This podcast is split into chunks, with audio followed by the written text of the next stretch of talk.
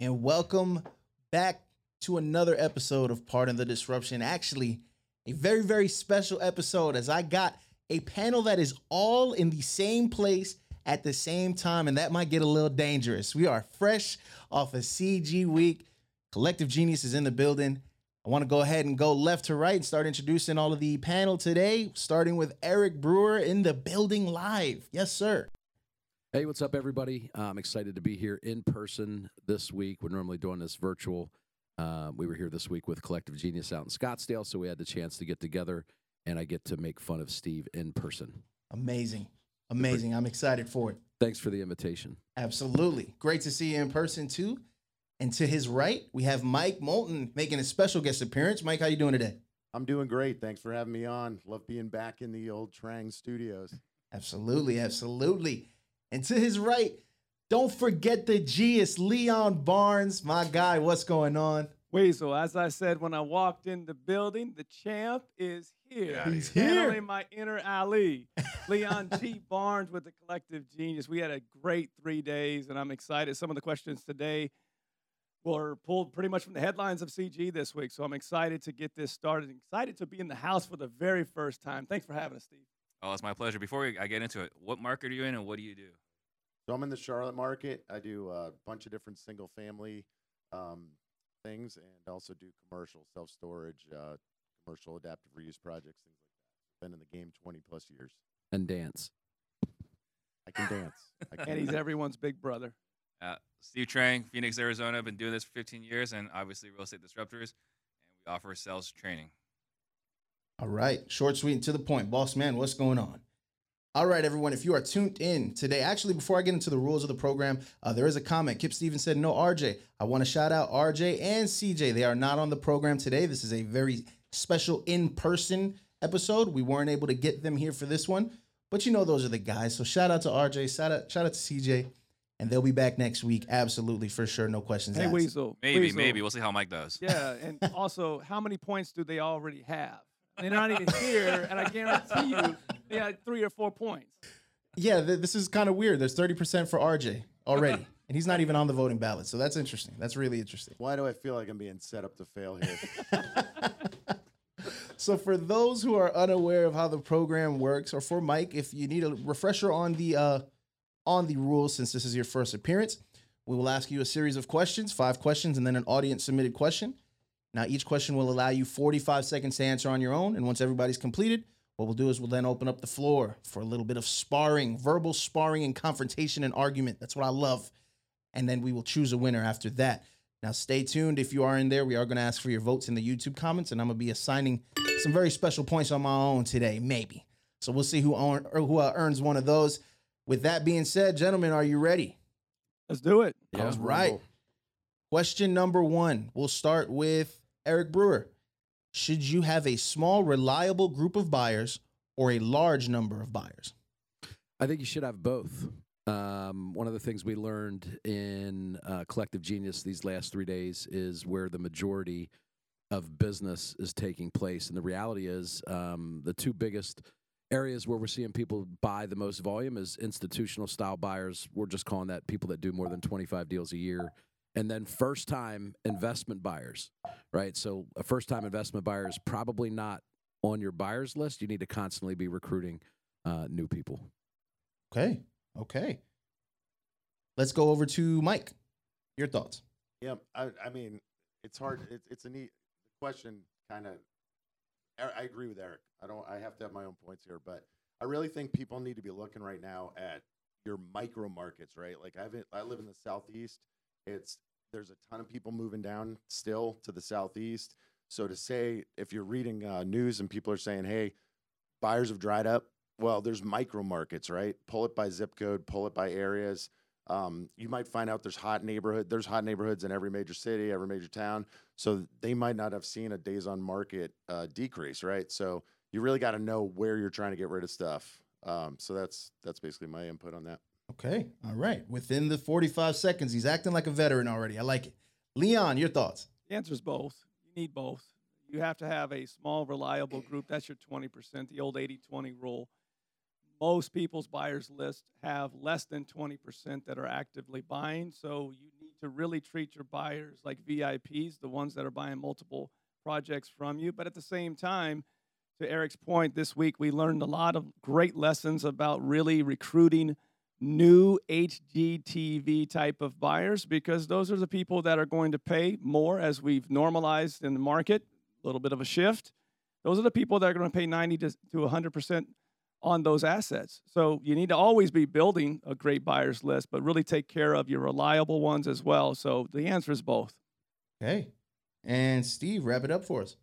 Uh, so for me, I would say uh, the larger group of buyers. So I used to be the smaller group of reliable buyers, but there's two things that's happened with this uh, shift. First, uh, all the people that we built relationships with, a lot of them kind of disappeared. Right? They're the ones that are are taking are being more cautious, and we thought, like, you know, if we build relationships now, and you know, much earlier, we build relationships, they'll be with us in the long term. But these are the ones that all disappeared.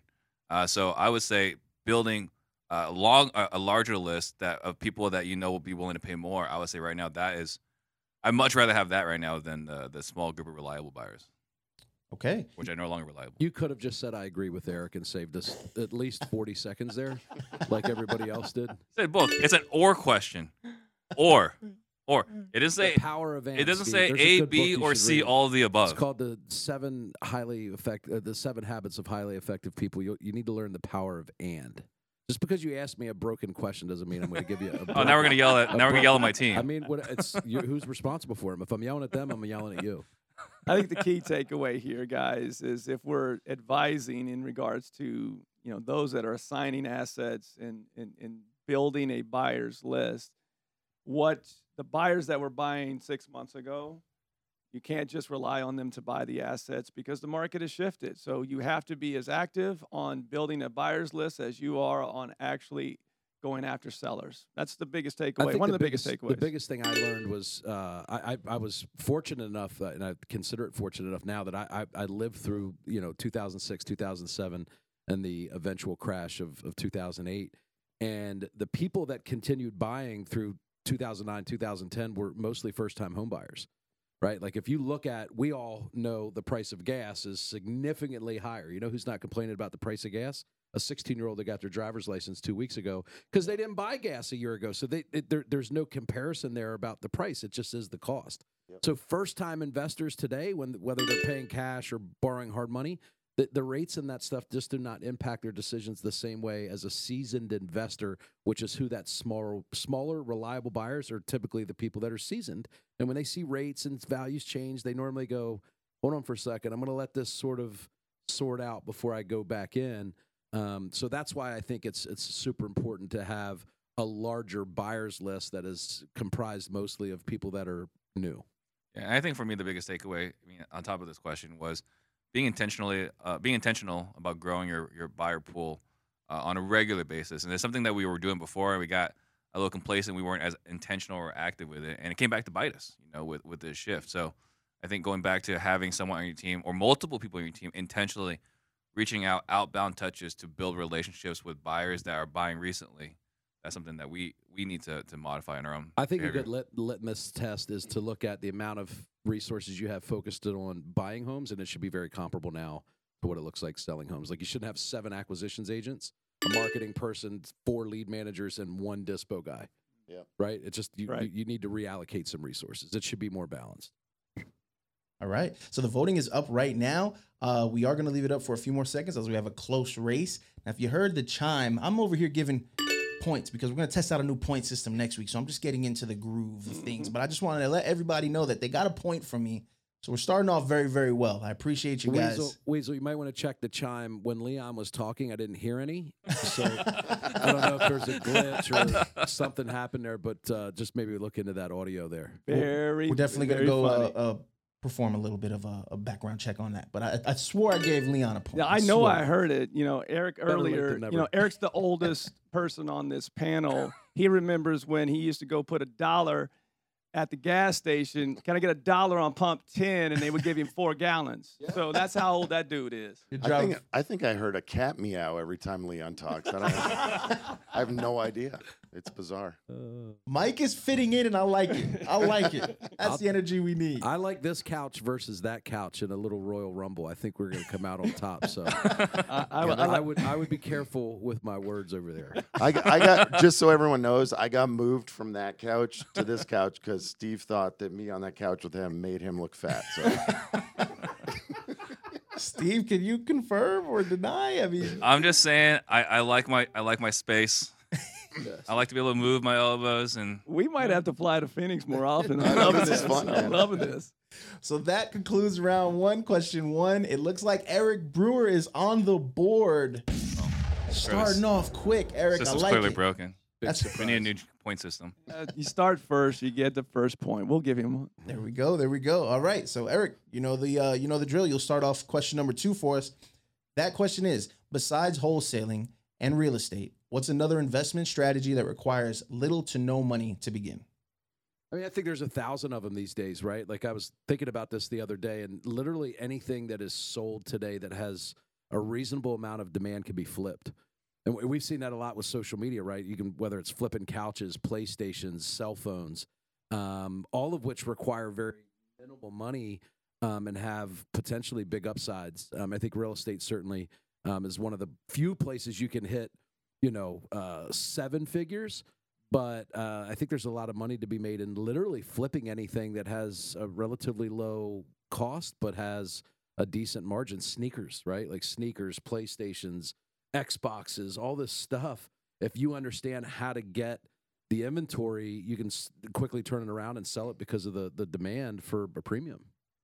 Right at the 45 seconds, like a vet. All right. Second place last round was Steve. So Steve, your thoughts?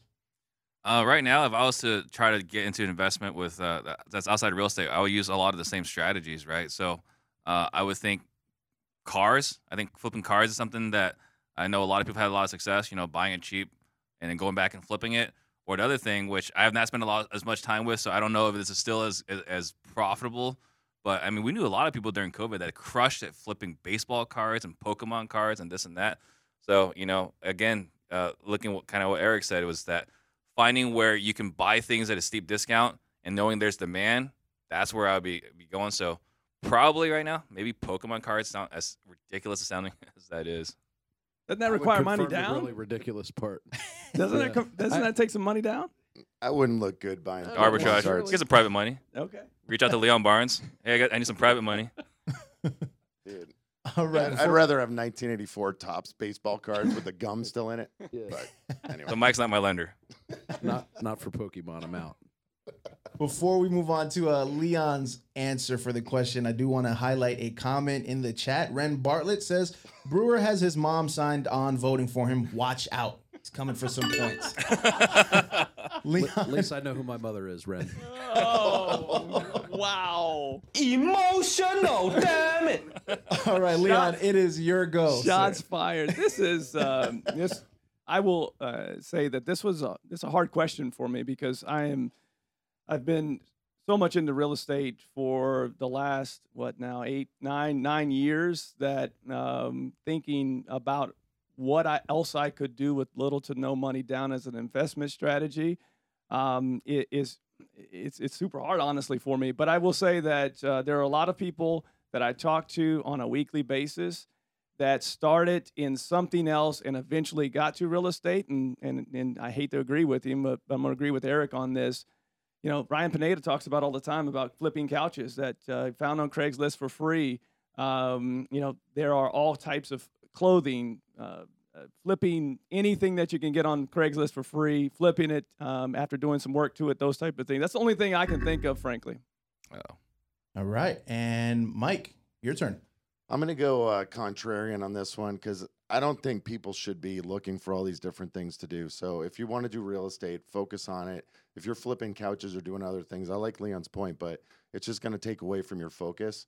So, you know, I, I would focus on pieces of real estate investing that you can do with that little to no money and you can always add value to other people's businesses right like if you have if you have more time and less money call up some people in your market that are doing deals or 10 REIAs or whatever it is, meetups, go go add value to them, right? That's how you do it. So I'm gonna say I've seen people do e-commerce businesses and things like that, but it just seems like a distraction. So go deep in one thing. Okay. The voting is now open and the floor is open as well. I, I think at the end of the day, one, one, uh, one and only one thing that Mike said that I thought was good was, um, you know, you can get into a business that requires a ton of money, and if you have the ability to contribute value to that person, you can use their money, right? So we may be thinking too small and saying, "Hey, you got to get into this business and you can flip couches because you don't need money." But the reality is, is you can flip, you know, big commercial buildings if you go and find someone that has the money but could use your your labor. So you can exchange time for money and get into that That's, business. that's just a great point. It's kind of like what Alex Hormozi's doing, right? The guy that wrote the hundred million dollar offer is like he gave out a whole bunch of free content, tells, shows you, demonstrates he's a leader, uh, that he can help, uh, you know, with sales and marketing, and then what he he'll do for you is you give him 30 percent of your company, he'll come in as be CMO, CFO, whatever. So yeah, they're you know talking about flipping business. You and I have talked about Kyle Malian before, and Well, that's so that's a whole other thing, right? It's like, but we have a different exchange. We have the ability to be able to um, take a business that nets three hundred thousand dollars a year and through systems and operations and leadership and sales, get it up to a million dollars. And there's people out there flipping businesses with no money down, right? Because there's enough equity, there's enough upside that people that have money will participate as long as you go do the work. we all struggled, including Eric, you know, on this this question because we look at a question like this and go, well, I can do a lot of different styles of real estate with little or no money down. And so our minds go directly to what we're currently doing or what else we could be doing as a strategy. We learned a lot about creative financing over the last three days, and that's the first place that my mind went to if Yeah. I'm trying to get into an investment strategy. And I love real estate. This is a real estate show. I'm going that direction of adding value and, and and using real estate as the investment strategy. And that's why I struggled with this question. The first one I've ever struggled with on the show. is it the first one? First one for sure. That's go what back I to the say. table. Eliminate the- the, the- shiny penny, man. The other question you struggled with, Leon, if you don't remember, is uh, I asked you to name all the things you like about Steve. That that one, yes. Uh, still haven't got that reply I- back. if you could, uh, I'll work on that this afternoon. we're still at zero. Thank So, you. Yes, Appreciate that. got it. I like how you highlighted Eric with the struggle, struggling with the question. Other thing too, you know, to Ren's point about you know, uh, Eric needing his mom. I mean, he has his mom in his TV ad, yes. right? So I think that's Weasel, bring in Eric's mom. like Jerry Springer. All right. The voting is uh, uh, getting ready to conclude right now. We actually have a tie between Leon and Mike. So we're giving it a few seconds to clear that out. In the meantime, I do want to uh, let everybody know that there is a Pardon the Disruption YouTube channel, an official YouTube channel. You can catch all the clips after the show from this current program and all of the previous programs as well, as well as uh, many social media pages. So just search, search up Pardon the Disruption. You'll be able to find us all on there. Give these guys some love in the comments. And this voting is coming down to a two way tie. I think it's official. I'm waiting for it to close out, but it looks like Leon and Mike both have a point, And I'm going to give them both a point. What? Yes. So if this Let's could, go. hey, if this is a The tiebreaker, model of mediocrity. It's it's like the guys when they win, they can't even win alone. It's just dude. Like, hey, Actually, actually, the He didn't voting even just answer the closed out. question. place. Mike didn't even answer the question. I gave the freaking premise Besides of the whole real estate. summary of the whole. Besides discussion. real estate, it's like no real estate. add value to someone else is business, and then Eric takes it and repackages it. All right, it. Mike, what's your reply? I heard. That was uh, Ren via satellite from the men's room. All right, if this is a tie, we're going Greco-Roman style wrestling right here. There we go. There we go. Till the death. All right. Till the Uh, death. Question number three. Hey, we, we, we need views. We need views. We need the views. That's, that'll be great content right there. Right? Wow. Great content.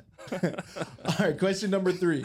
Robert Sarver, the owner of the Phoenix Suns, was banned from participating with the team, any basketball related activities, uh, for one year. How would you? How would your business fare if you were forced to leave it for a year? Let's go ahead and start with Mike. I'm going to be completely transparent. We would hurt. It, would- it would be tough. I um I've got my wife Jean in as our COO now. Uh, she's she's been learning the business for about a year and a half. Came from a strong corporate background, but um yeah, without without like the direction and the vision that we have that I have, I have not put that on someone else now. I, I would not feel comfortable. So I'm being honest. Is that his buzzer? that should be his buzzer. Bring, bring in. Just, Well, you know, I could lie, uh, but cue the grunt. I knew cue the grunt. I knew Mike would be We're, perfect. we're gonna have for to make that an official sound. I think that was Eric's donkey, pet donkey, that made that noise. By the way, Uh, let's go over to Leon. Your thoughts on it? Well, for those that don't know, I do have a real estate investing business. It's not as big as the three gentlemen that are on these couches with me, but um, I built the business um, that I have, a rental business and flipping business, um, to survive without me. Um, it is in the Midwest, and I live in Tampa, Florida. So, from the perspective of if I left it for a year, I, I pretty much have done that. Um, I still have some five to ten hours a week that I that I work in that business, but I built it so that it can run without me. Generally, what you see is that most that are involved at a super high level, when they do leave, they find out and they figure out that they have people that can step up and lead their teams. And um, I've built it that way on purpose. And if I left, they probably would do more deals without me. Okay. All right. Uh, third place last round was Steve. So go ahead with your thoughts. Man, I, w- I wish I could say like it'd be perfectly fine. You know, I wish I, I wish I could say that. You know but- they're listening right now. uh, and they're listening. They're listening. But uh, the reality is, there are lots of challenges that we run into on a regular basis as we grow. You know, as the organization we have, we have a lot, a lot of people, and you know, the the biggest challenge of every organization as you as you grow and scale is the people, right? Is the humans. And so I think that you know we have to get involved on on a fairly regular basis because of the the conflicts, misunderstanding, the communication, the challenges you, you run into in any organization. And so uh, the where I provide value isn't really in the vision or, any, or or even the problem solving. Really, is just working with other people to you know solve a problem together. And I would say that's probably the the, the reason why we would we would struggle if I if I wasn't involved. Uh, Steve, just for clarity's sake, are you speaking on the real estate side or on the media department side? I'm just just wondering. I'm saying hey, we do need to finish the Everything. show. Okay, we do need to finish the show. Hey, one everything. one one point on this too. I think it de- just you know it, it, it's also what kind of business do you have, right? Do you have nine different P and Ls, nine different things you're doing? Do you have one thing? Are you doing long term rentals? You could probably step away from that a lot easier than if you were doing heavy development or whatever. Can But- someone read Mike the question again? It's about your business. So unless your business has nine P and Ls, Mike, I think not- probably we have the camera in front of him, It so you can't does. read the Yeah, question. It does, and honestly, it does. And we've been working to skinny it down because it's too much. So I couldn't walk away at this point. Okay. Yeah, being. Uh, Good. Eric, you still have your 45 seconds to answer the question if you'd like to take that right now. I think so. I'm going to say one thing, and uh, I'm extremely blessed that um, I am not overly involved, if if even at a uh, moderate level involved in my business, and and they do phenomenal. Um, but I think the tough part about that is, you know, it wasn't long ago where I would have answered that question much like Mike did, and um, if I were away for the business from a day, I felt like there was a lot of problems and issues that would pop up. So um, it's it's wonderful for me to be able to sit here and tell you that I don't think, and I'm pretty confident that my business would would do extremely well without me being there. Um, it did this whole week, um, as an example, right? I, I just haven't been involved at all for the last four days. Um, but I can tell you, I started that process probably close to four years ago. Um, so it's not something that happens overnight. You can want that to be the case, and you can't just evaporate from your business and um, expect people to take over. It does take time. Okay. I mean, I would say like you know a month at a time. I think we're totally fine, right? A month, I'm gone. We'll be fine. A year. I mean, It's they're a long time. the kind of Well, problems what's the difference between a month and a year? Like if they can get by in a month, what would happen in month two that they weren't able to solve? I I, would challenge you. I would say if you can go for a month, you can go for a year. I would say the challenges that come up are the like the reason why we have our businesses, right, is that we've solved complex problems, right? And most of those complex problems, our team have been able to handle it. But then as they handle those problems, there are new sets of problems that they struggle with. And that's where our How did experience we learn? by resolving those issues. Right. So how will they learn? resolving those issues, but they still need someone, I think, to have. Uh, I think that for someone to make a decision that can alter a company's direction, right? Like we're talking about, uh, we had COVID, you know, two years ago. We had this rate hike. we had this rate hike in June, right?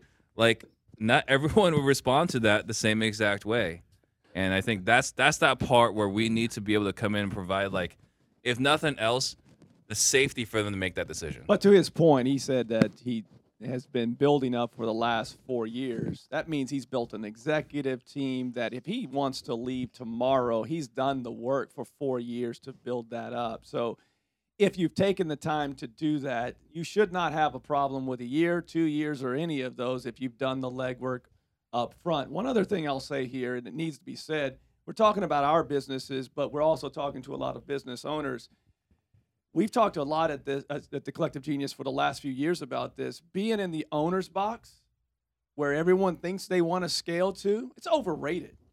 There are not many people that ever get to that point and there are select few there's outliers that do get there. But what have we been talking about for the last year especially the last six months with market you know shifting correction whatever you want to call it this is not the time to be in the owner's box. This is the time to be involved if you've got a team that you've taken for four years and you've grown, they're going to need you even if you've built that team just as counsel because you have seen the shifts, right, Eric? Your team hasn't been through those type of shifts. So it's I, know this is the question and it's it's it's our answer for our businesses, but if we're speaking to business owners, it's it's it's this dream that everyone has and I think that we get into a point where everyone thinks that that's how they, they get successful. It's okay to be involved in your business every day and continue to grow and scale and support your team. Yeah, and I would say as a Suns fan, we might finally win a championship without that idiot owner there. I hope so.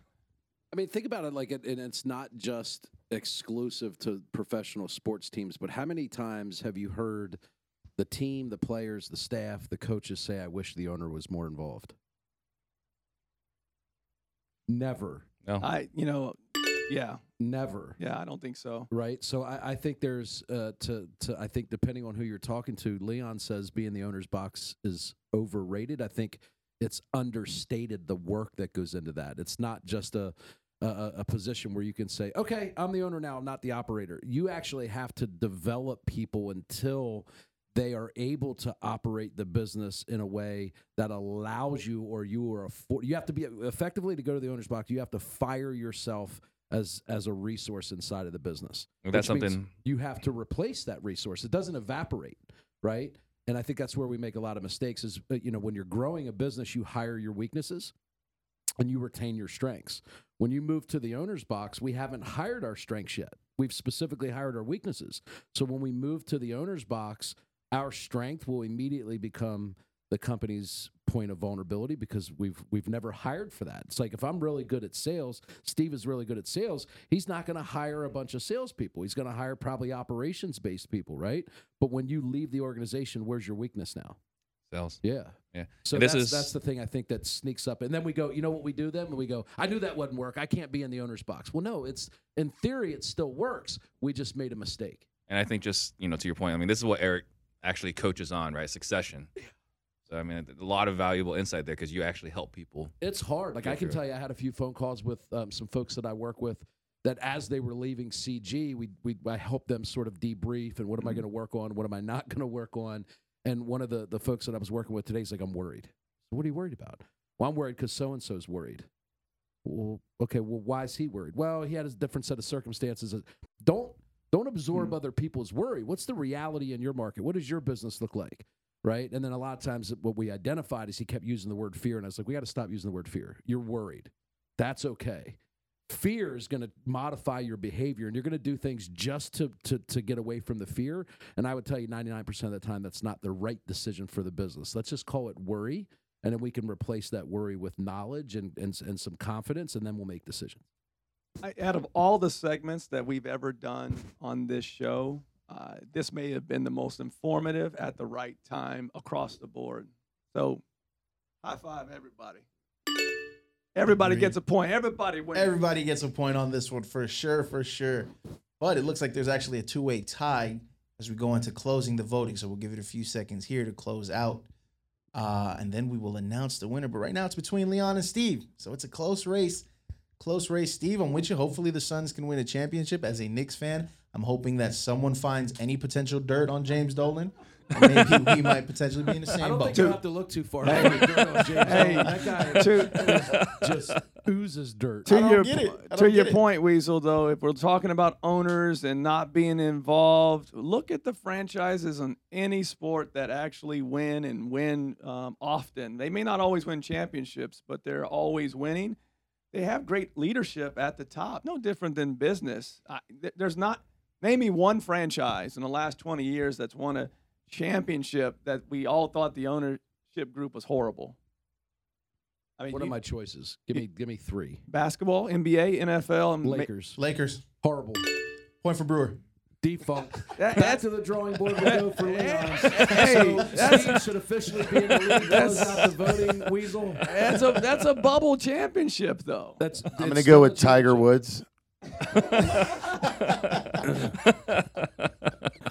By the way, Mike broke the couch. I think on the back. I think I did. By I think I simply did. reaching for his water bottle. God. Hey, keeps hey, just- at the door like a baby kitten. I'm gonna punch Eric, him when I leave here. Just be careful. We do not want him turning green. Do not be pissing him off. Okay? So I was the Incredible Hulk for uh, Halloween one year. I'm gonna find a photo and He send didn't it to dress Steve. up. He just showed up. And they said, "Let the Hawks in." no costume required. Listen, the ladies were lined up. wore the same Okay. outfit, but was barefoot. All right, so uh, the voting is in. It looks like Leon just edged that one out Oh, at that's- forty-one percent. With the wrong answer. All right. Jeez. All right, fine. Weasel, are there participation trophies at the end so everyone wins? Uh, negative, negative. We haven't received any Wrong sponsorship yet to office. provide those. uh, we do have a nice comment from Marshall Johnson. For my business, it would be very tough for me to be away. Like most newer businesses who haven't faced a lot of those ups and downs together, facing crucial problems could damage the culture. Just really quickly, any thoughts on that before we move on to the uh, fourth question? He's 100% accurate. I mean, I, think there's, um, you know, some merit to what Leon said, surprisingly, about being in the owner's box, being underrated. Um, it's a, it's what a lot of people talk about, but when you look at the actual work that has to go in to make that happen, it is excruciating. It's difficult. It's got a high likelihood of failure, and it's in often cases it's the opposite of the work that it took for us to get a business in the first place um, which is looks a lot like obsessive behavior. We uh, work 90 hours a week. We make every decision. Like that's the opposite of what it takes for you to be able to step away. It's hard. Now, do all of that work, and then if you want to get to a part uh, point where you want your team to continue to develop, leave for a week, leave for a couple of days. You'll start to stress test that business, and they'll start to make those decisions without you.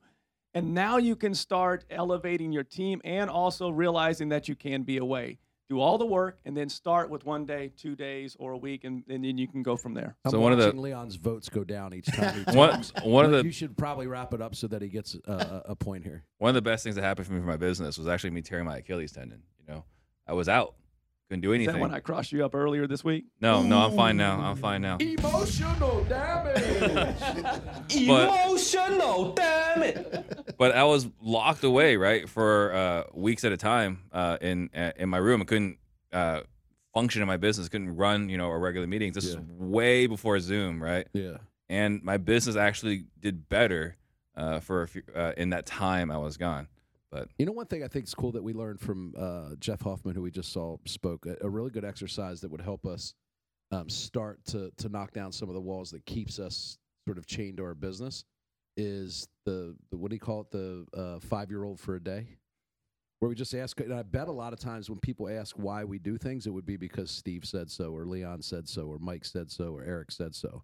Um, there's a book that I was reading not too long ago, and he said you have to realize as the business owner, you are scary to people, even if you're not a scary person. Like if I walk down the hallway of my business and I say, "Hey, could you make sure that tomorrow um, we have enough paper towels in the bathroom?" It just it's not urgent. Like that becomes the most important thing for that person because you're the owner of the company, right? They're just going to respond differently. So I think uh, that's something that I'm excited about us doing in our businesses. Um, for those of you that are watching, Jeff Hoffman, who's one of the founders or the founder of Priceline.com, it's worth ninety billion dollars. He he said yesterday. So um, there's a lot to be learned from that guy. But he said in his businesses, one thing he does is he has five year old day. And uh, what we know about five year olds, they literally ask why about everything. We're going to the grocery store. Why? We need food. Why? Uh, we're going to cook it. Why? well, because we need to stay alive. Why? right? So they have that in his businesses every year. They have a day where they question everything they do, and he said each time they do it, they they they become like thirty to forty percent Yeah, more they efficient. streamline their business. Yeah, so Their that's a good better. way, a small step towards if you want to create more freedom in your business and give your, your, your yourself the permission to be able to step away is just start with that. Like, why do we do things? And I think a lot of us, if we let our people speak openly, you'll find that it's because Steve said so, or Eric said so. Obviously, it would be just Not Mike. Well, it's because I dress like the Incredible Hulk every day in our office. So. All right. Moving on to uh, question number four. And we'll start with uh, Leon on this one. What are your thoughts on Bank of America announcing zero down payment and zero closing cost mortgages for first time home buyers in black and Hispanic communities nationwide? Did we just add this question? Because I did not see this on This the pre this looks like this was a curveball. So you get started. You get to start with the curveball. Absolutely, curveball. My thoughts on I, I can't read the screen here, guys. So give me a second. I'm gonna get either as he was. I'm gonna get very uncomfortable. Uh, really close he's here getting to awfully Steve. close to Zero Steve. down, There's zero like cost words. mortgages and first time home buyers. See, Steve, you should have kept me on that couch. I wouldn't have done that to you. I'll be real honest. Uh, anytime that uh, first-time home buyers have any incentives to buy homes, uh, I'm all for it. Um, and as a seller of homes, especially in my market, I I, I sell primarily to first-time home buyers. That's that's the box in which I sell in. This is it's great for not only my business but also the Black and Hispanic communities. I I think it's a great idea, and it's something that uh, will continue to help people get into homes. And as we know, statistically, communities are better when more people own homes. I like that. I like that. All right. Uh, let's go over to Steve Trang. I think it's an absolute disaster. Um, so the, the great irony here is that Bank America is doing this, which is Bank America bought Countrywide, and Countrywide was fined like 130 million dollars for doing this exact same thing, uh, pre in the last crash, right? So, um, you know what led to the housing crash we had in 2007 was because we were giving loans to people that weren't necessarily prepared to take the loan. So if you look at this program here, they're talking about zero down, zero closing costs, zero PMI, and uh, and no credit necessary, right? To give a loan to a person who has a credit score in the low 600s or in the 500s, who doesn't have a history of making their loan payments or making their credit payments, you're setting a person up for failure. I mean, it's unfortunate, but I, th- I think I think it's gonna lead to bad results. Good points. Good points. Uh, Eric Brewer. Yeah, I think the, the the difficult part is that as a real estate investor, it's anytime you're going to help people qualify um, and make it easier to to you know walk down the path of home ownership. Um, why would we not support that, right? I think Steve addressed the difficult part of that, which is if anybody has a problem with it, it's generally, and let's just be honest, it's because of the nature of who they're offering it to. Some people might say that that's reverse discrimination. I'm not saying that's true or, or it's not, but the reality is, is like, why is this program only offered to some people? And if the requirements are different than they've historically been, I think to Steve's point, the concern would be, um, will these notes perform? And then what are the the, the downsides uh, potentially of them not performing? I generally am okay with it because I think it just has a positive impact on me for the the, the short term. Um, but I think to Steve's point, there could be some long term adverse effects. Okay. Great points all around. Mike, bring us home. Yeah, I'm I'm okay with it. I don't know for whatever the reasons are that they decided to. I guess they obviously have a ton of data, but I would hope that they would learn, to Steve's point, um, through the last downturn to at least tighten their underwriting. So it might be like zero down or zero closing costs, but um, also that those people are capable and have the income and everything else to be able to get the home. And we we do manufactured housing as well, and those loan programs are a lot different than um, some of the standard ones for a stick-built single family. So I would hope that B of A would also, because I see that the subtopic here is affordable housing. So manufactured housing is an amazing way to solve affordable housing. So I'm I'm hoping that those programs also address um, that product line. And also B of A isn't offering that nationwide. That's in like what 38 markets or Yeah. like. So I, I cut my teeth right on short sales and foreclosures. Right, I was the one that was working for Bank of America to go knock in their door that got foreclosed and say, "Hey, you got foreclosed on. What do you need to be able to move out here? Like I, that was me, like knocking on their doors. Um, so the reason why that happened was we had the ninja loans, right? No income, no job or assets. We had the SISA loans, stated income, stated asset loans. The reason why we had that problem is because we were giving the loans to people that weren't prepared to make those loan payments, right? I mean, when I went through as a realtor from 2007 to 2011, when I was working with people, I only had two clients ever have their loans decline, right? And they're everyone was saying like the loan requirements were too difficult. Those are the two people I would never lend my money to, right? Everyone that I would feel comfortable lending my money to are the people that got qualified for loans. I think if you're looking at situations where someone you're giving money to someone that's never doesn't have a track record of making loan payments, I think you're setting them up for failure, trying to look like they're good. So guys. you Here's the clearly- reality though, right? Is that there there could be. Let's just be honest that it- all of us have a different upbringing, Mm-hmm. right? And and there were certain resources that were available to us because of where we grew up, what our parents did, the jobs that they had. The reality of this is that I think what they're trying to accomplish is saying that the lack of credit history for this person is mm-hmm. not an indication that they're they lack the ability or the willingness to pay. I remember being young, and the hardest thing about applying for credit, it goes, "Well, you don't have the some credit. and I'm like, "Well, no shit, I don't have credit. You guys keep telling me no, but I got a job and I'll pay." Right. Um, I think one of the things they're doing, I don't know if it's Jay Z or someone else that's been leading this charge, and they're going to start um, utilizing um, and requiring like rent payments to be reported on credit bureaus for um, cell phone bills or other utilities that don't generally report. Um, a lot of these folks are making some type of payment; it's just not recorded. Like, let's face it, the credit scoring system is is really messed up, right? Like, you if you want any proof of that, you can pull three bureaus, and oftentimes there's a hundred to two hundred point difference between the three credit bureaus. So I think the intent here um, is good. I, I think they're creating opportunity um, in communities where, um, rightfully or wrongfully, they have a, a, a reduced amount of opportunity, and this is supposed to even the playing field a little bit. Um, so I think if it's done responsibly, and you can look at like the biggest thing I would look at is do they have the ability to pay? So that's If that's they have the yeah. income and there's no derogatory history, oftentimes, and by the way, for Bank of America, what better relationship to build with someone when they said, "Hey, when I couldn't get approved, I wasn't qualified, everyone else told me no, you Right. said yes." That's likely to create a potential relationship that would last accounts, for a very long time. every account that they would have down down the line. This is smart on their part. I mean, this helps Charlotte. Obviously, Bank of America's headquartered there, but you obviously had more information on this question and loaded it for all of us because it doesn't say anything about credit score up there. Why, It's it's basically there's no credit requirements. It's Yeah. it's uh, the details of it are um, they're going to be able to arrive um, at a decision in underwriting that doesn't include the typical you know four to five things: income, credit history, um, and and and so forth. Like they're going to look at you and say the property qualifies in this community. Yep. We're incentivizing home ownership in that area. And we're going to derive this decision outside of the normal credit and income Yes. and repayment And, requirements. so and, and if that's the case, not knowing that going into this question, obviously, um, I'm all for affordable housing and every community have access to buy a home. But we buy homes all the time from people that should not be homeowners, right?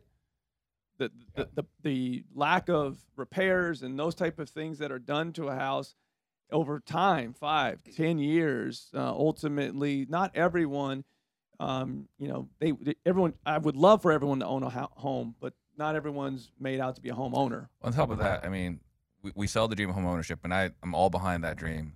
What we don't fully disclose at times is the amount of money required to maintain a home, right? That's and that yeah. is where if someone's already struggling to qualify for a loan, and now you're setting them up, now they're not may not be prepared. They might not have the two thousand dollars to repair an AC, right? I mean, you're So my follow up question would be: Does Bank of America? You guys know more about this particular question. Does Bank of America actually have a program in place to make sure that because they loan money because they want that money ultimately to come back to them, right? Mm-hmm. Pe- Banks loan money because they want money, they want the, the interest of it, right? But they also want that that money back. I really have no idea what, why they're doing this. I, I saw this. I- I, I would think- no idea. I would they're think that I well I do to Eric's point. publicity. You know, it's good publicity, and if you typically the the bank that you have your mortgage with, you're more apt to do business with. Multiple savings, uh, checkings account, all kinds of car loans. That's ultimately what the, it's good publicity in business. But if you're going to do something like this, you do need to have a hand holding program, especially with it now knowing that there's no credit requirement. It has a little political feeling to it Yeah. as well. Like, h- how much money or how much influence does the federal government have in banking? A lot All of it. And is it possible that this program could be, you know, the repayment of a favor? Is it possible that it comes under Perhaps. Yeah, and so and I'm not saying it is, right? It's just like the older I've I've got, and certainly in the last four years, uh, I think everybody's paid a lot closer attention to, to politics than we ever cared to before. And now I have this like sneaky suspicion that every time that something happens, and, and what triggered for is when Steve said, I don't know why they're doing it. There's a reason why. And if it's not obvious as a as a lender, as a business owner, as someone that is entrepreneurial, if we can't look at it and say why we're doing it, and I think we can talk ourselves into Sure. to why it would make sense. And I think there's a lot of good reasons, but we don't know that that's the case. It has this little slithery feeling of like Yeah. a politically charged sort of favor, um, which is, you know, at the end of the day, if it works out and it creates opportunities for people, who cares? That's that's what I was going to end with. This is my community. This is where I grew up, and so I didn't. You know, we my mother raised four boys by herself, and we rented every home that uh, we lived in. This is my community that I grew up in, uh, in Northeast Kansas, Kansas City. This, um, if these are type of programs that help families like what I grew up in, right? So selfishly, I love the program, but obviously there's there's some consequences potentially from the program. I think there's, um, I, I don't know the exact words, I might mess it up, but like the broken window theory. You guys familiar with that? Yes. So, and I think at the end of the day, what what looks like a, a, a mortgage play, a lending play, could actually be a way to incentivize um, two parent households, Mhm. right? Like they might know that, like if there's, um, if you own the home, well, I, I would imagine there's probably a lot of times you just can't pack up. Our lease is up and leave. You own the house. I bet there's instances where you could you could uh, you could attach a two parent household to home ownership. I bet there's a, a significant increase in coincidence between whether or not you own a home and whether or not the family has a higher likelihood to stay together. Well, what happens when we have a two parent household? We know that typically uh, the experience for the child is better. They have a higher likelihood to complete high school. They're more likely to attend college or go to a trade school. So maybe it's that. Maybe this is a grassroots program that is attached to some other, we'll call KPI that says, hey, if more people own homes, there's less crime. If there's less crime, we have less people in jail. If there's less people in jail, we have higher college participation rate. We have um, you know greater employment rate. We have more people that are able to go out and be gainfully employed and contribute to society. So I, I try and find That's the, that's the long term. That that's the. I would hope that would be an explanation. I love everything you said. The cynic in me believes that everyone in banking is evil. So, So that's what Especially I'm saying, both, Bank of right? It's like America. either it's politically what do you say? He said I said especially, especially Bank- Bank of America. and he's from Charlotte. Really quickly, guys. Uh, Larry asked a great question. He says, "How does B of A get around equal opportunity lending laws with this?" Uh, They're in bed with the government. yeah, it's got to be a federal program. Yeah. Okay. Okay. Quick answers. There we go. Uh, all right. The voting is ending in a landslide for Steve. Steve was 69% of the votes on this That's- one. Okay. I, have never heard landslide and Steve Trang in the same sentence before. Stick around, you'll get used to it. I thought you did a good job, Steve. Uh, easily one of my favorite rounds so far of the program that we've since as long as we've been doing this. That was a really really informative uh, opinion based one. That was great. That was a Great good one. discussion for sure. Great discussion for sure. Also, um, watch The Big Short. I think everyone at Bank of America should watch The Big Short. The Big Short. All right, we're on that. Uh, question number five, Steve. We're gonna start with you. Are we in a time where we should fix and flip or keep uh, properties as a rental? Man, last week I would have said that if you can keep properties as rentals, I would say you should keep properties as rentals. But man, I'm, I was in a room. Uh, oh no, this is uh, we were actually part of the disruption last week, right? we had RJ, uh, Eric, and Sage is like, oh, screw rental. So now like it's all in my head. I personally, I still want to buy rentals. Uh, so for me, I would say if you can buy rentals in a market where it makes sense, not Phoenix, uh, I would say we should be keeping rentals if it makes sense as part of your long term plan. Okay. Uh, second place last round was Leon. Your thoughts? I'm going to say what I say in the office quite often. Both of them. We're going to do both. Both of them. And here's why. The fix or flip model is one that you can do in almost every market. Rentals, some people can show you how to do it from a creative standpoint, that you could do it even in Phoenix or markets like California, New York, what have you, right? You can do both. but we've talked about this before on this show. The best way to create a passive income is to have a really big active income. And so, in order to have more rentals, you have to have active income to be able to do that. So, fixing and flipping is a great way to have active income. Wholesaling is a great way to, to build active income, but you should do both. Even if you're in a market like Phoenix, you can find rental properties in other parts of the country to still do this model. Both of them. Hey, Uh, Eric Brewer. To recap what Leon said, um, blah, blah, blah, blah, blah, blah, blah, blah. That's coming blah, up as blah, 45 blah, seconds. Blah, blah, blah, blah. That's all jealousy. I think the number one rule um, that I've heard from anybody um, that's ever amounted to a significant um, amount of money is that um, rich people sell real estate, wealthy people hold it. And uh, we we tell ourselves all these stories about having to fix and flip homes and blah blah blah and do all that stuff. The reality is, is if we had the discipline and we're able to to to figure out a situation where we could b- fix, where we could hold rentals and have and, and have that create active income, which we we can do, right? The BRRRR strategy allows you to be able to generate active income tax free and still hold the property. It requires a significant amount of discipline. It requires almost an endless amount of capital. But the reality is, if, if you're just talking about which one's better, it's always to keep as rentals. Um, it just is. Um, we, we talked about that last week, and I decided that like I don't want to own single family rentals, but I'm going to sell all of that to buy just multifamily. They're still going to be rentals. It just looks different than it did when I was building my portfolio the first time. Okay. And Mike, bring us home. Yeah, I think you know it's in. We're in a time where you you can always do fix and flips and or rentals, but you just adjust your buying criteria, right, and your percentages. So you can take the negativity and the media, use it with sellers, get stuff cheaper. I think to Eric's point with the BRRRR strategy, as long as you can get these rentals financed, um, which which was a challenge, right? It can be a challenge. Uh, you go to local banks, but rates went from like four and a half percent on the uh, no doc product, or yeah, the non QM product to um, six and a half percent, like literally in six weeks. We had some that we were doing. So my my theory is um, I agree wealth is built by holding property. I wish I had done more of it when I was younger.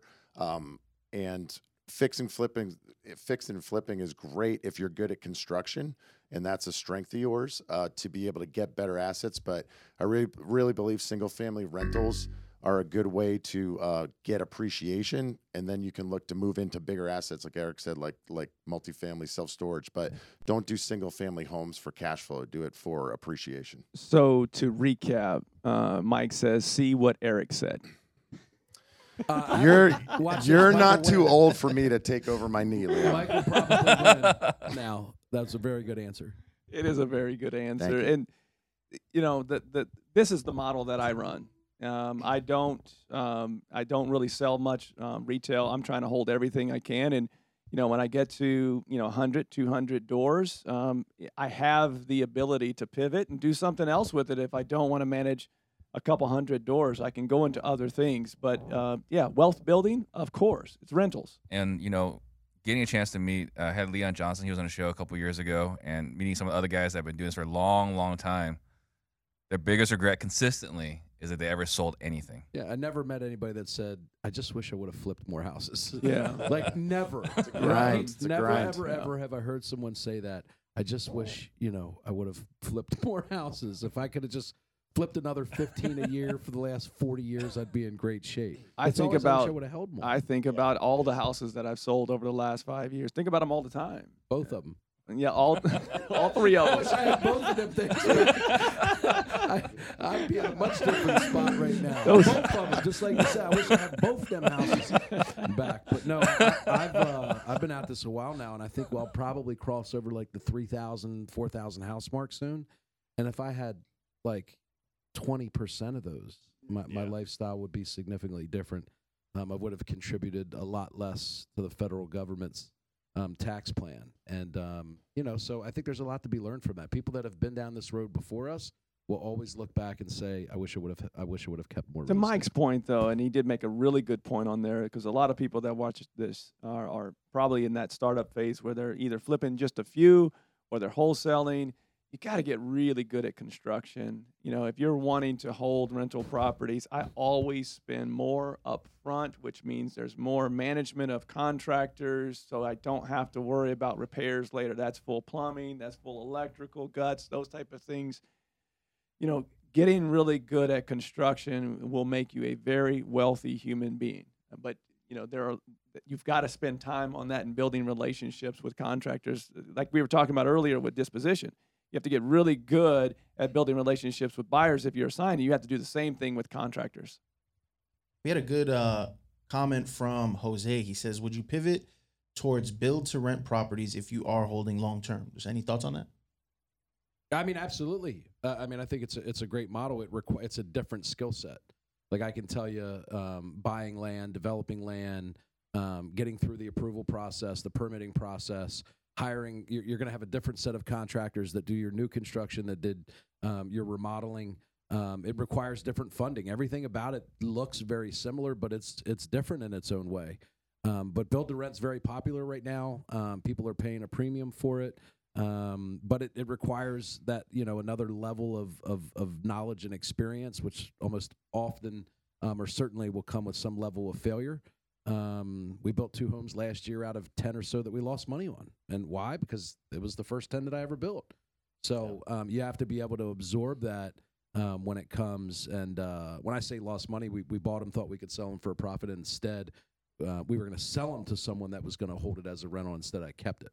So now instead of you know generating hundred thousand dollars worth of income, I have a hundred thousand dollar down payment in it. But that money didn't go away. That's the other part too there was a large part of my portfolio that I accumulated in 2012 to 2015 that were failed flips. It was like I flipped the house, went over budget, didn't sell for what I thought it was going to sell for, and I was like, I'm not selling that and making six grand or yeah. losing ten grand. I'll rent that, right? And I just refinanced the like 30 or so of those and pulled out a significant amount of money, and I didn't do anything right. I just didn't sell it. The only thing right. I did right was I didn't sell it you two are perfect examples of this. If we look at the members within our community, um, you know, the people that have been in the in the group five to ten years, they didn't start by building. Most of them are not new construction people. They were either wholesalers that graduated to fix and flip, that graduated into holding properties because they now had more active income, and then they graduated either into multifamily or building new construction, a lot of build to rent. Three years ago, build to rent really went, started going crazy because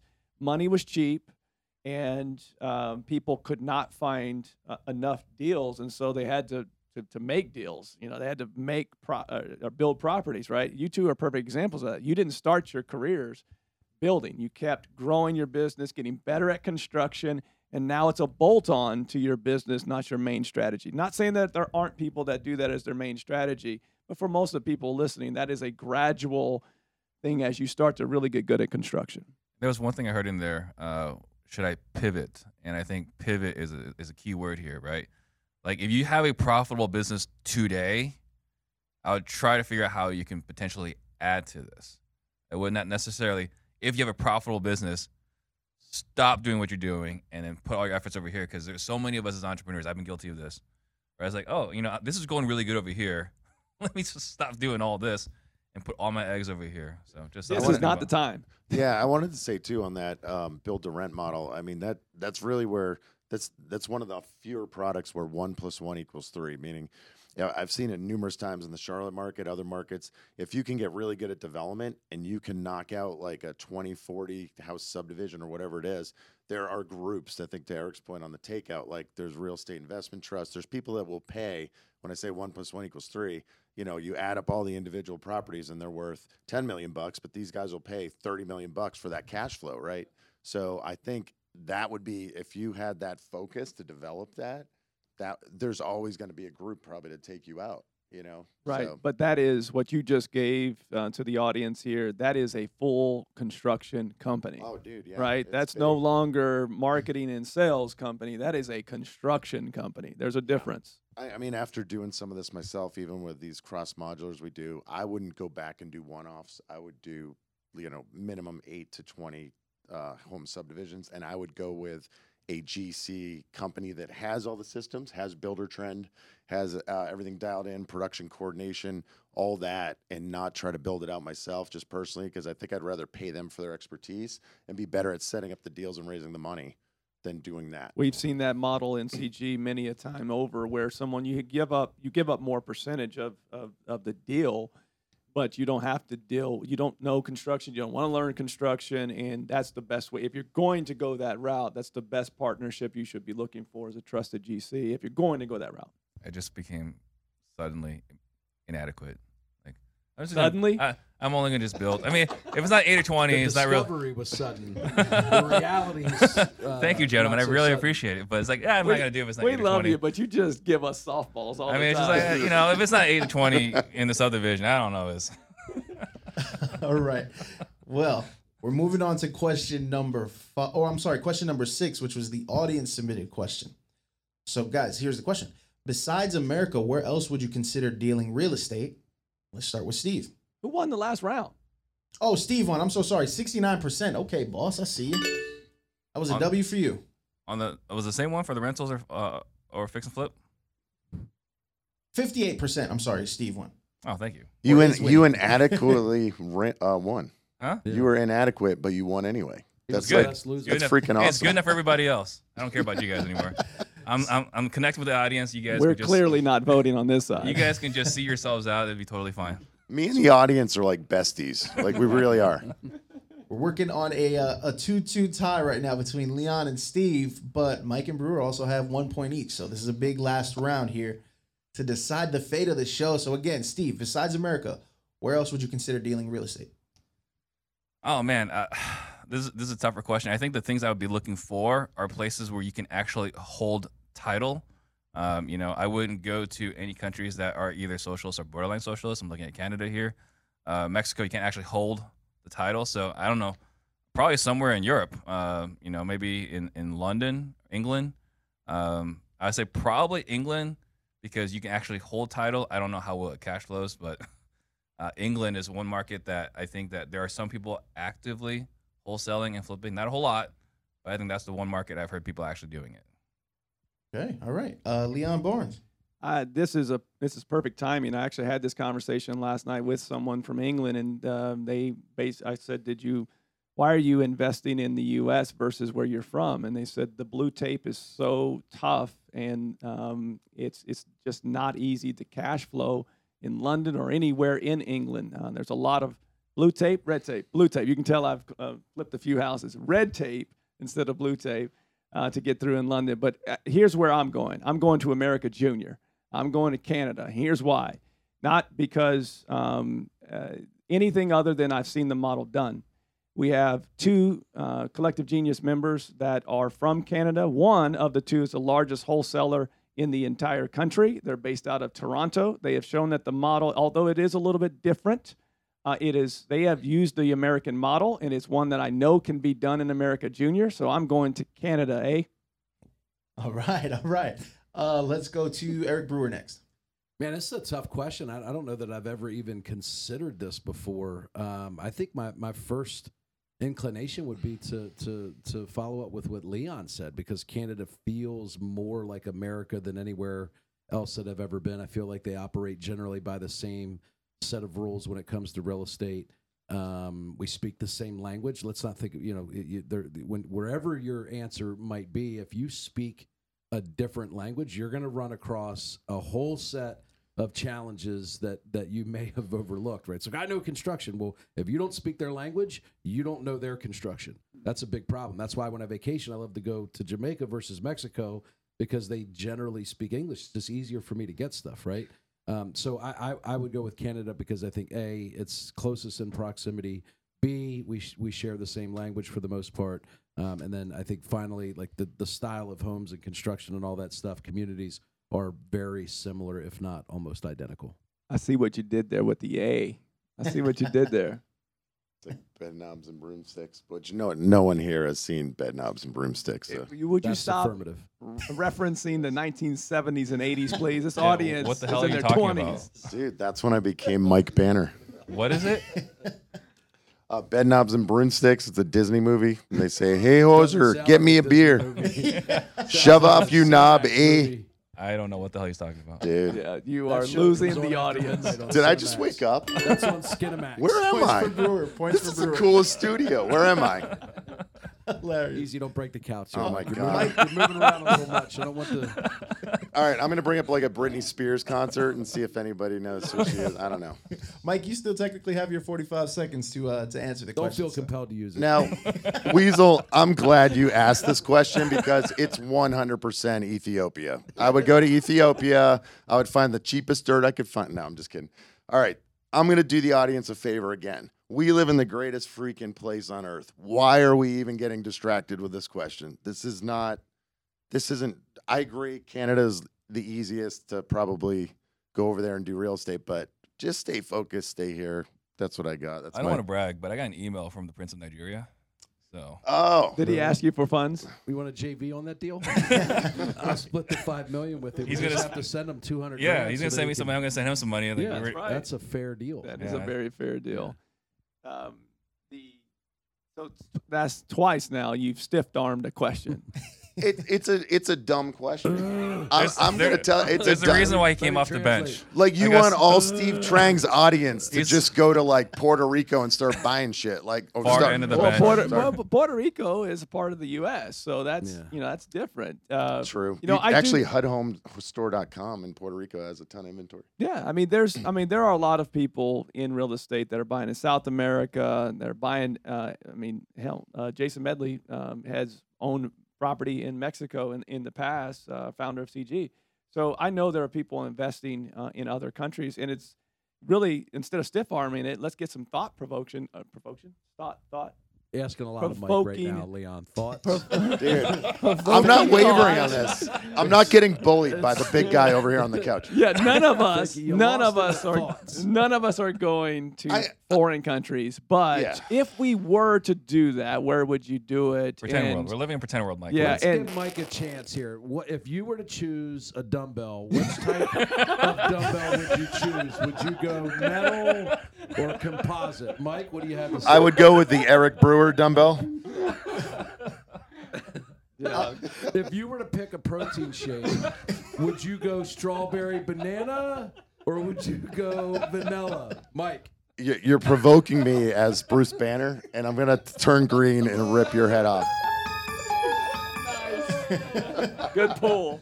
Good pull. Uh, I, I want to throw a little curveball in there. Steve, I was hoping maybe you went this route, but like, are we qualifying the metaverse as somewhere we could potentially just?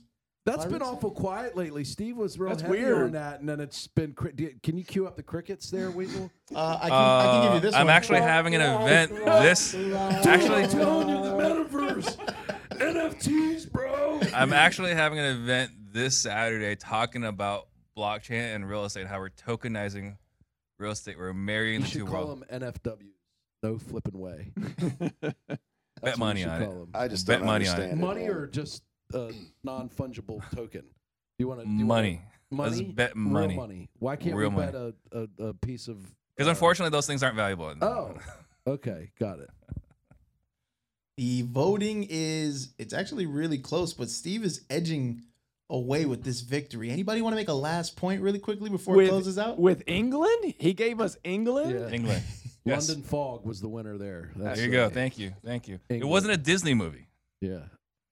Mm. I'm so sending you this movie. Your, your your girls are gonna love this movie.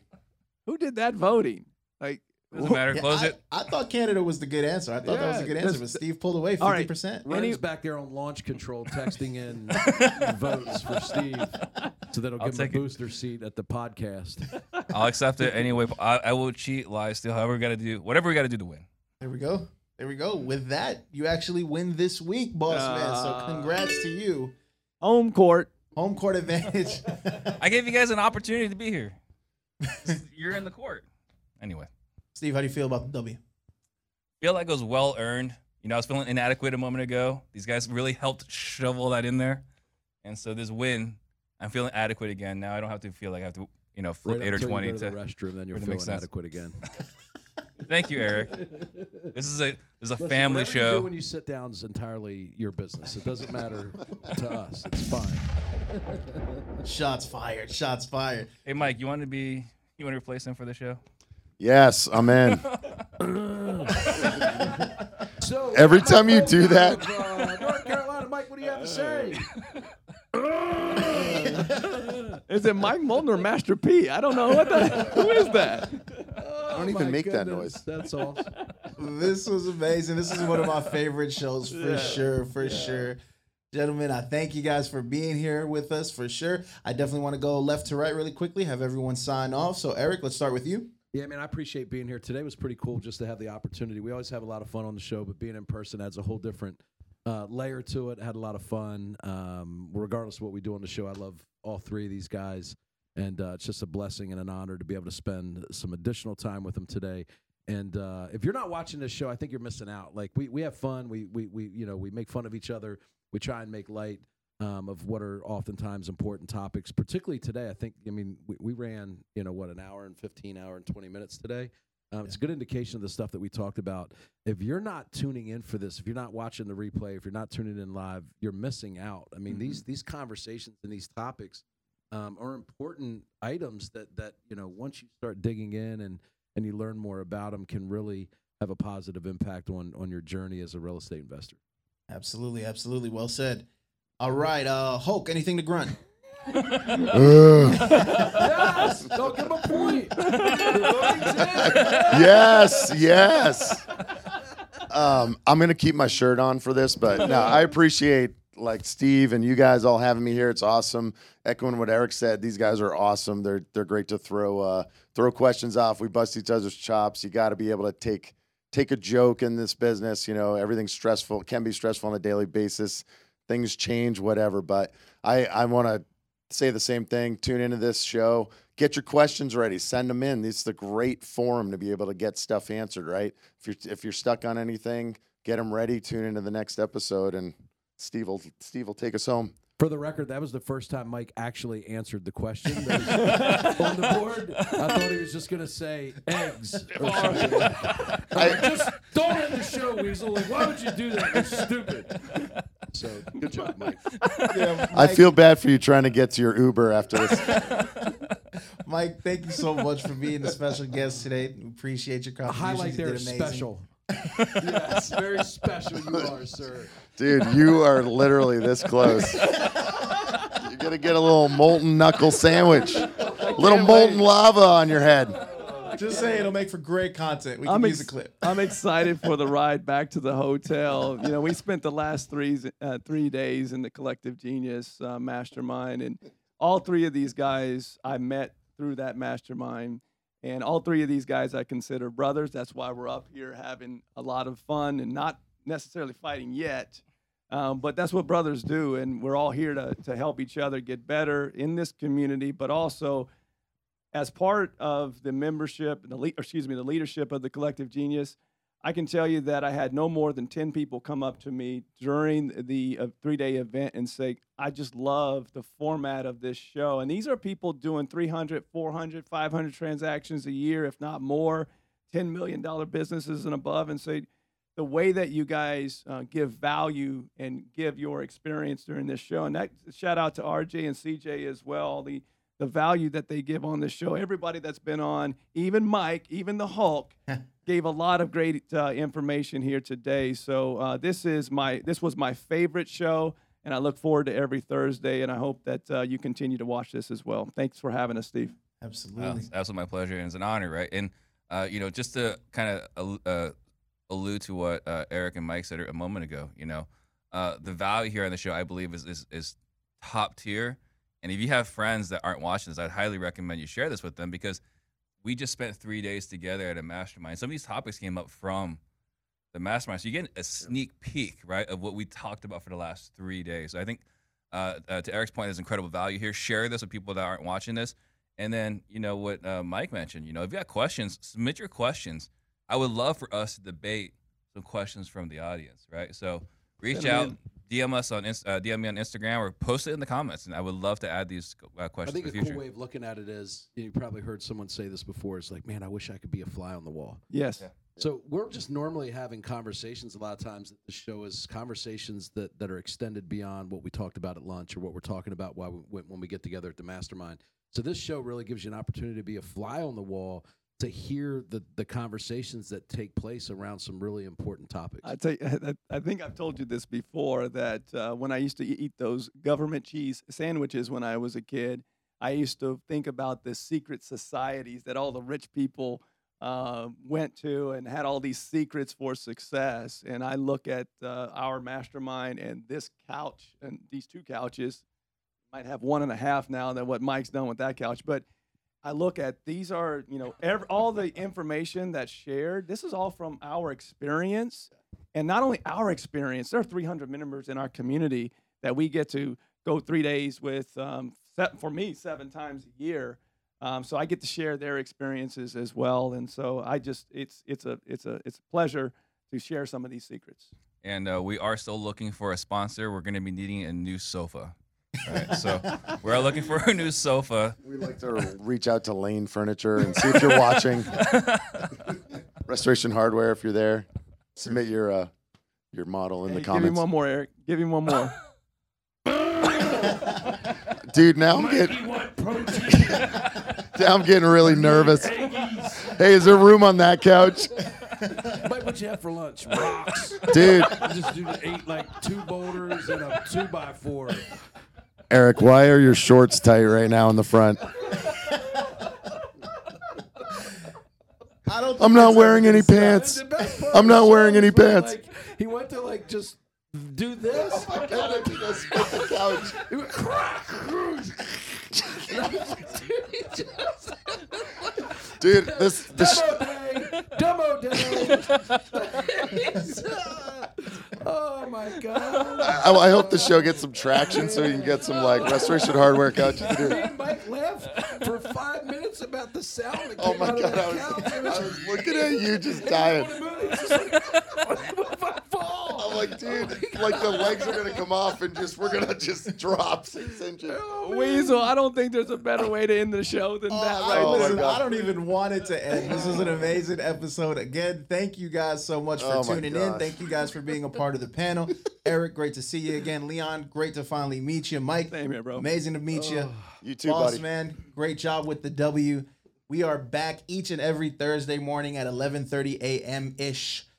We will see you next week. Thank you for tuning in to Pardon the Disruption. We're out.